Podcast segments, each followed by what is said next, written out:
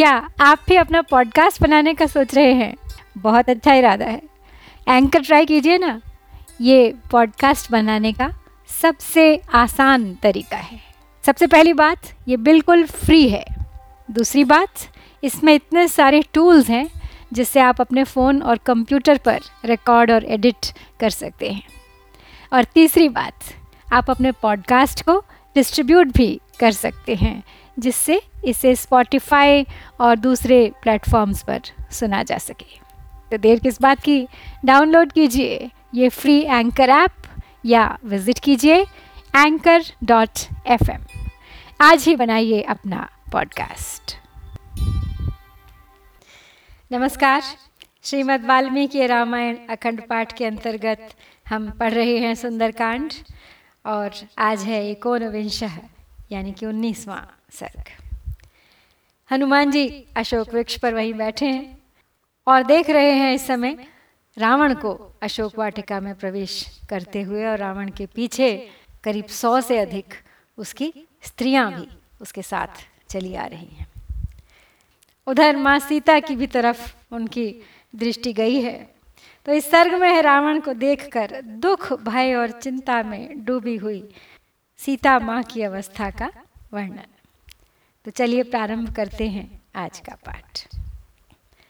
तस्मिन्नेव ततः काले राजपुत्री त्वनिन्दिता रूपयौवनसम्पन्नं भूषणोत्तमभूषितं ततो दृष्ट्वैव वैदेही रावणं राक्षसाधिपं प्रावेपतवरारोहा प्रवाते कदली यथा उरुभ्यामुदरं छाद्य, बाहुभ्यां च पयोधरौ।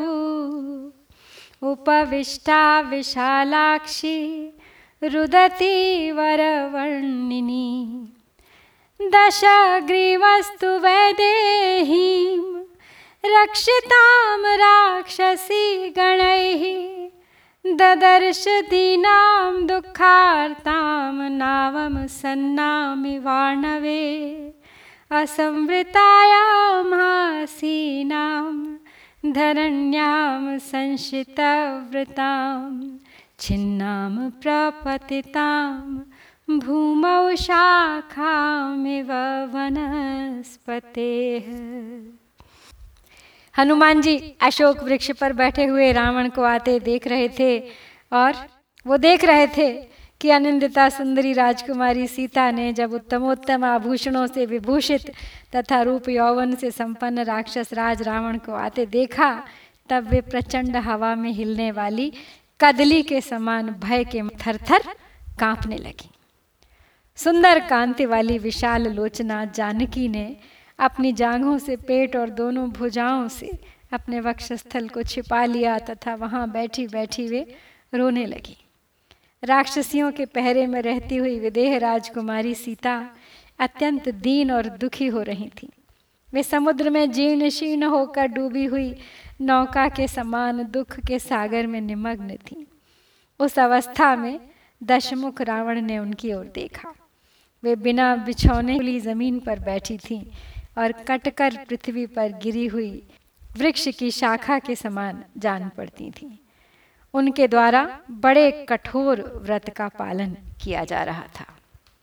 मलमंडन दिग्धांगी, मंडनारहाम, मंडनाम, मृणाली पंक दिग्धेव विभाति न विभाति च।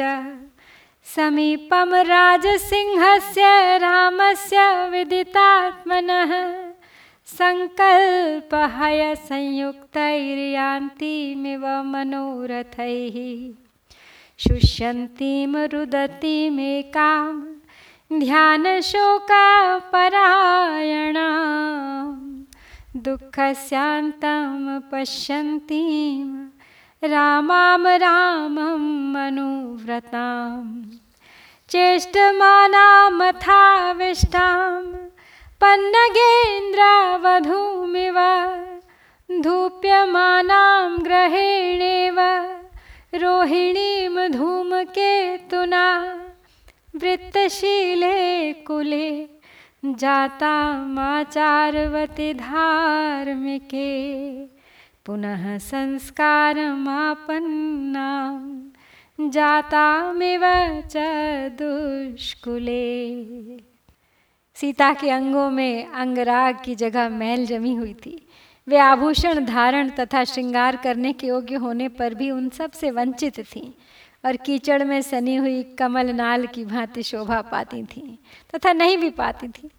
कमल नाल जैसे सुकुमारता के कारण शोभा पाती है और कीचड़ में सनी रहने के कारण शोभा नहीं पाती है। वैसे ही वे अपने सहज सौंदर्य से तो सुशोभित थी, किंतु शरीर की मलिनता उनकी अंग कांति को धूमिल कर रही थी। वे तो केवल अपने श्री राम के ध्यान में रमी हुई थी। संकल्पों के घोड़ों से जुते हुए मनोमय रथ पर चढ़कर आत्मज्ञानी राज सिंह भगवान श्री राम के पास जाती हुई सी प्रतीत होती थी। उनका शरीर सूखता जा रहा था। वे अकेली बैठकर रोती तथा श्री रामचंद्र जी के ध्यान एवं उनके वियोग शोक में ही डूबी रहती थी। उन्हें अपने दुख का अंत दिखाई नहीं देता था। वे श्री रामचंद्र जी में अनुराग रखने वाली तथा उनकी रमणीय भार्या थी।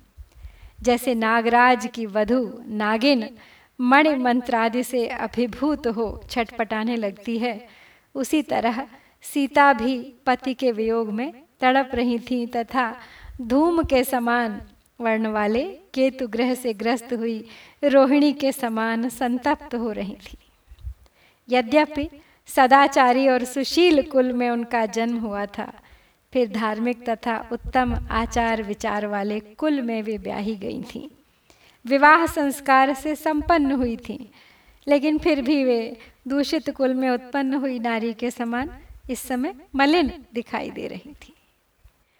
सन्नामिव महाकीर्तिम, श्रद्धामिव विमानितां प्रज्ञामिव परीक्षीणामाशां प्रतिहतामिव।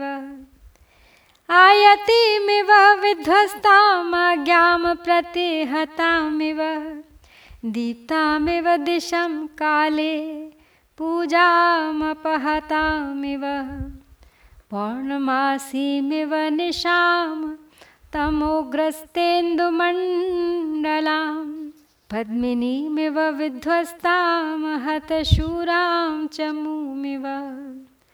प्रभामिव तमोध्वस्तामुपक्षीणामिवापगाम् वेदीमिव परामृष्टां शान्तामग्निशिखामिव।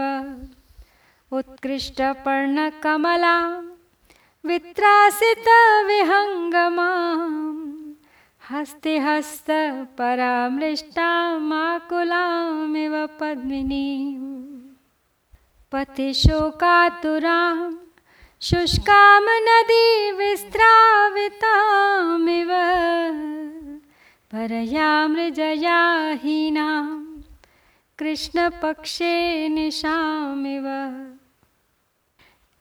इस समय सीता क्षीण हुई, विशाल कीर्ति, तिरस्कृत हुई श्रद्धा, सर्वथा ह्रास को प्राप्त हुई बुद्धि, टूटी हुई आशा, नष्ट हुए भविष्य, उल्लंघित हुई राजाज्ञा, उत्पात काल में दहकती हुई दिशा, नष्ट हुई देव पूजा, चंद्र ग्रहण से मलिन हुई पूर्णमासी की रात, तुषारापात से जीर्ण शीर्ण हुई कमलिनी जिसका शूरवीर सेनापति मारा गया हो, ऐसी सेना, अंधकार से नष्ट हुई प्रभा, सूखी हुई सरिता, अपवित्र प्राणियों के स्पर्श से अशुद्ध हुई वेदी और बुझी हुई अग्निशिखा के समान प्रतीत होती थी। जिसे हाथी ने अपनी सूंड से हुंडेर डाला हो, अतएव जिसके पत्ते और कमल उखड़ गए हों तथा जल पक्षी भय से थर्रा उठे हों, उस मथित एवं मलिन हुई पुष्करणी के समान सीता श्रीहीन दिखाई दे रही थी। पति के विरह शोक से उनका हृदय बड़ा व्याकुल था, जिसका जल नहरों के द्वारा इधर उधर निकाल दिया गया हो, ऐसी नदी के समान सूख गई थी मानो। तथा उबटन आदि के न लगने से कृष्ण पक्ष की रात्रि के समान मलिन हो रही थी। सुकुमारीम सुजातांगीम रत्नगर्भगृहोचितां तप्यमानामिवोष्णेन मृणालीमचिरोद्धृतां गृहीतामालितां स्तम्भे यूथपेन विना कृतां निःश्वसन्तीं सुदुःखार्तां गजराजवधूमिव एकया दीर्घया वेण्या शोभमानां यत्नतः नीलया नीरदापाये वनराजामहीमिव उपवासेन, शोकेन, ध्यानेन च, भयेन च। परीक्षीणां कृशां दीनामल्पाहारां तपोधनाम् आयाचमानां दुःखार्तां प्राञ्जलिं देवतामिव। भावेन रघुमुख्यस्य दशग्रीवपराभवम् समीक्षमाणां रुदतीं निन्दितां। सुपक्ष्मतां रायत शुक्ललोचनाम् अनुव्रतां राममतीव मैथिलीं प्रलोभयामासवधाय रावणः। दुखी सीता की दशा का वर्णन हो रहा है। कहते हैं कि उनके अंग तो बड़े सुकुमार सुंदर थे, वे रत्न जटित राजमहल में रहने के योग्य थी, परंतु गर्मी से तपी हुई और तुरंत तोड़कर फेंकी हुई कमलनी के समान दयनीय दिशा को पहुँच गई थी।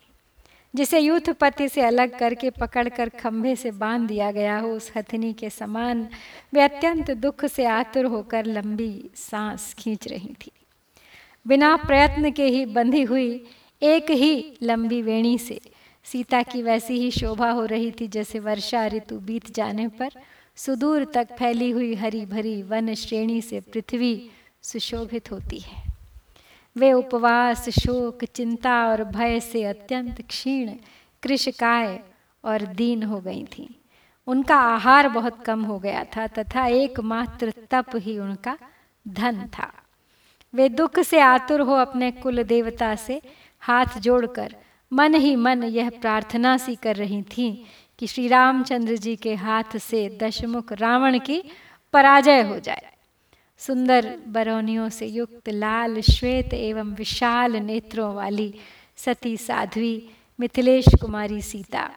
श्री रामचंद्र जी में अत्यंत अनुरक्त थीं और इधर उधर देखती हुई रो रही थीं। इस अवस्था में उन्हें देखकर राक्षस राज रावण अपने ही वध के लिए उनको लुभाने की चेष्टा करने लगा। इस प्रकार श्री वाल्मीकि निर्मित आर्ष रामायण आदि काव्य के सुंदर कांड में उन्नीसवां सर्ग हम यहाँ पर पूरा करते हैं। इत्यार्षे श्रीमद् रामायणे वाल्मीकिये आदि काव्ये सुंदर कांडे एकोनविंश सर्ग। ओम श्री सीतारामचंद्राभ्याम नमः।